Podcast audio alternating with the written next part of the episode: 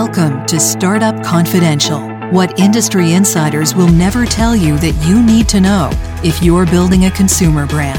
With your host, best-selling author of Ramping Your Brand, Dr. James Richardson. Let's do this. Welcome to episode 80 Why I'm Not Surprised That Coke Shut Down Honest Tea.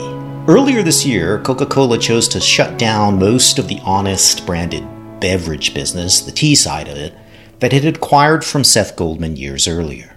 Shutting down an acquisition is a rare decision in CPG firms. Often, leadership tends to harvest these businesses somehow to get their money back. The surface level explanation we received from the company has something to do with needing the distribution space immediately for other businesses. And presumably, these other businesses command higher priority access to the red trucks because they're either more profitable or had significantly more upside potential in the eyes of bottlers and KO leadership. I'll come back to the latter in a bit. My prior experience consulting for public beverage companies suggests that it is hard for large firms to scale premium priced acquisitions internally and hard for them to build large businesses from scratch as well. But the difficulties doing either are, mainly political and not inherent to the talent or capabilities in the building.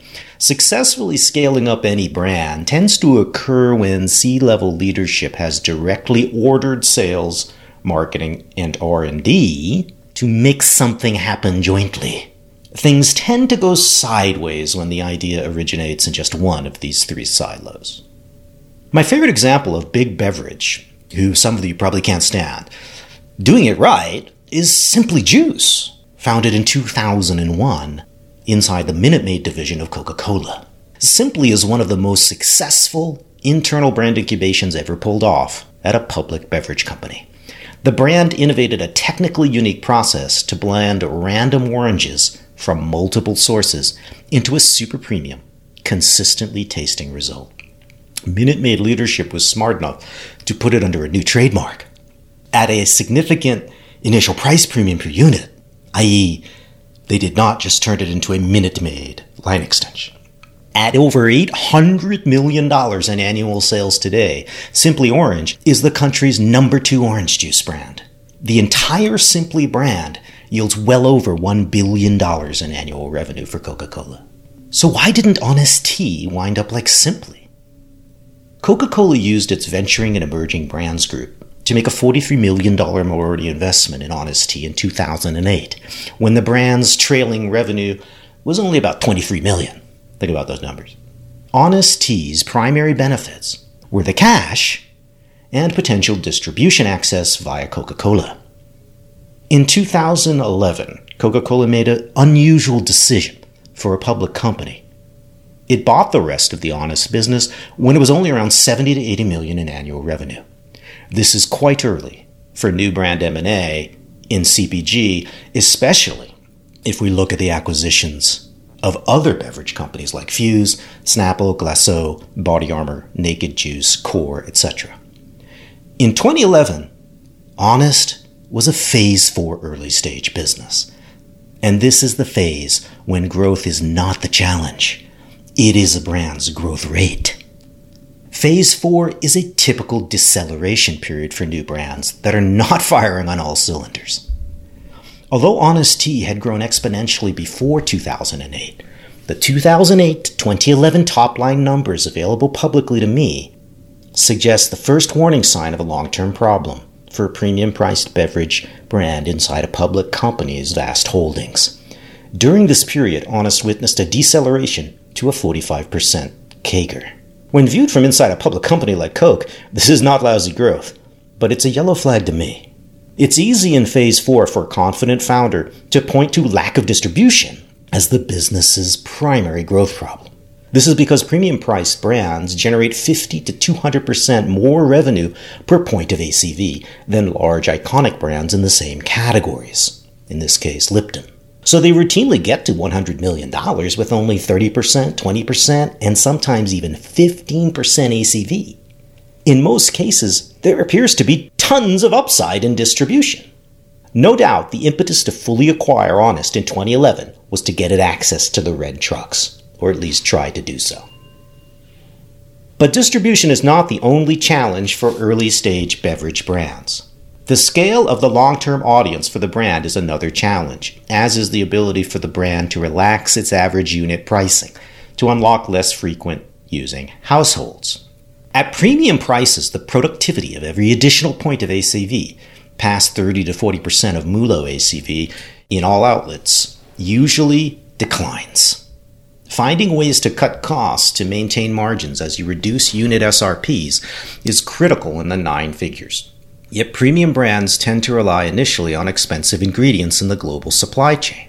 The challenge becomes reducing their cost with scale. Honest Tea's Fair Trade Organic Tea was undoubtedly one of these expensive ingredients. but quickly lowering the cost of agricultural commodities by 20 to 30% requires a substantial increase in volumes. And the killer attribute for Honest Tea was neither organic nor fair trade, in my opinion. It was the brand's low sugar volume per bottle. And its noticeably lower sweetness. It actually tasted like tea. Seth Goldman achieved both without industrial additives of any kind. And today, this design trifecta doesn't seem very innovative in the category after the rise of Teavana RTD drinks, Gold Peak unsweetened, and pure leaf teas. But in 1998, the average RTD tea beverage, Lipton, Arizona, Snapple, and private label, was loaded with sugar, corn syrup, and all manner of blah, blah, blah, blah, blah, blah, blah. There was very little tea at all in these bottles nor was it of the same quality found in emerging bag tea brands like traditional medicinals, yogi, or numi. Honest Tea's design trifecta was years ahead of its time in 1998 in RTDT, probably too far ahead of its time. But it was 2006 before the initial minority investment when the irony of Honest Tea's later acquisition becomes clear in retrospect. In that year, Coca Cola launched Gold Peak, its take on a premium brewed tea with apparently a definable origin in Kenya, featuring an array of sweetness levels sweetened, unsweetened, lemon, diet, and green tea. Gold Peak grew rapidly in the Red Truck system, offering Coca Cola a broad platform to grow an iced tea brand. It wanted to compete with Unilever and Pepsi. And the timing of this explosive growth couldn't have been worse for Honest. During Gold Peak's nine year journey to $1 billion, in 2012, Coke launched another tea business, extended from the Fuze brand purchased earlier from Lance Collins. And Fuze Tea became a $1 billion ready to drink tea brand in just three years. This gave Coca Cola now $2 billion plus ready to drink tea brands. Fuze for the masses, and Gold Peak for more premium discerning consumers. Although Honest has much lower maximum sugar content in its flavored UPCs, the symbols of organic and fair trade made the brand a niche offering in 2011 to retail buyers, and definitely to Coca Cola's bottlers and their red truck drivers. The real issue that Honest Tea faced, I believe, is that Coca Cola simply had better performing, higher profit, ready to drink tea brands growing like badass crazy. I've studied emerging symbolism in premium early stage brands for a very long time, and organic, folks, is simply not a meaningful symbol in beverages outside of fluid milk.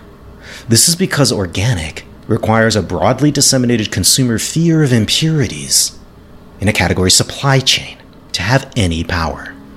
And this is why organic sells mostly in produce, dairy, and eggs. If organic Pop Tarts seem like a stretch to you, so should organic tea. Fair trade is much more compelling than organic because poor labor conditions on tea and coffee plantations have received broad coverage in the past 20 years. Fair trade chocolate specifically has done a lot of this work in marketing the fair trade attribute. However, neither organic nor fair trade connect to powerful large scale consumer outcomes in beverage consumption. They are moral attributes, signaling moral outcomes, at best, to drive what I have found is mainly added loyalty in the medium term. Honest Tea's key scalable attributes were premium tea flavor and low sugar content. Low sugar content remains a long term megatrend in soft drinks to this day. In fact, it's only getting more powerful as it connects to weight management and blood sugar regulation outcomes. I believed Honest Tea was a casualty of several factors. Lack of a real need for another big tea brand at Coca Cola by 2015, entering Coke through the absolute wrong doorway to be taken seriously in its distribution system, and touting on the label ultra niche attributes that just don't have a large enough of a committed audience, even now in 2022. And finally, getting acquired way too early in the life cycle of any new beverage brand. I believe that Coke made the right decision given its very narrow public company priorities. Why do I think this?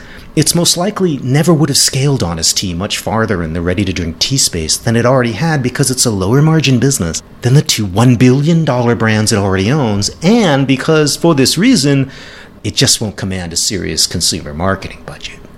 And it is marketing that separates the brands that get from 100 million to 1 billion from those that stall before 300 million and flounder. Nor would it have commanded enough attention from Coke R&D to put out a custom multi-serve size carafe that helped explode the volumes of Gold Peak. Or even a non-custom sized carafe.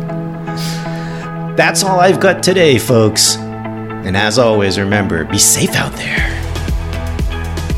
Thanks for listening. Remember, Dr. Richardson has loads of resources for founders at premiumgrowthsolutions.com. And when you're on his site, don't forget to take his founders quiz and see if you're ready to ride the skate ramp of exponential growth.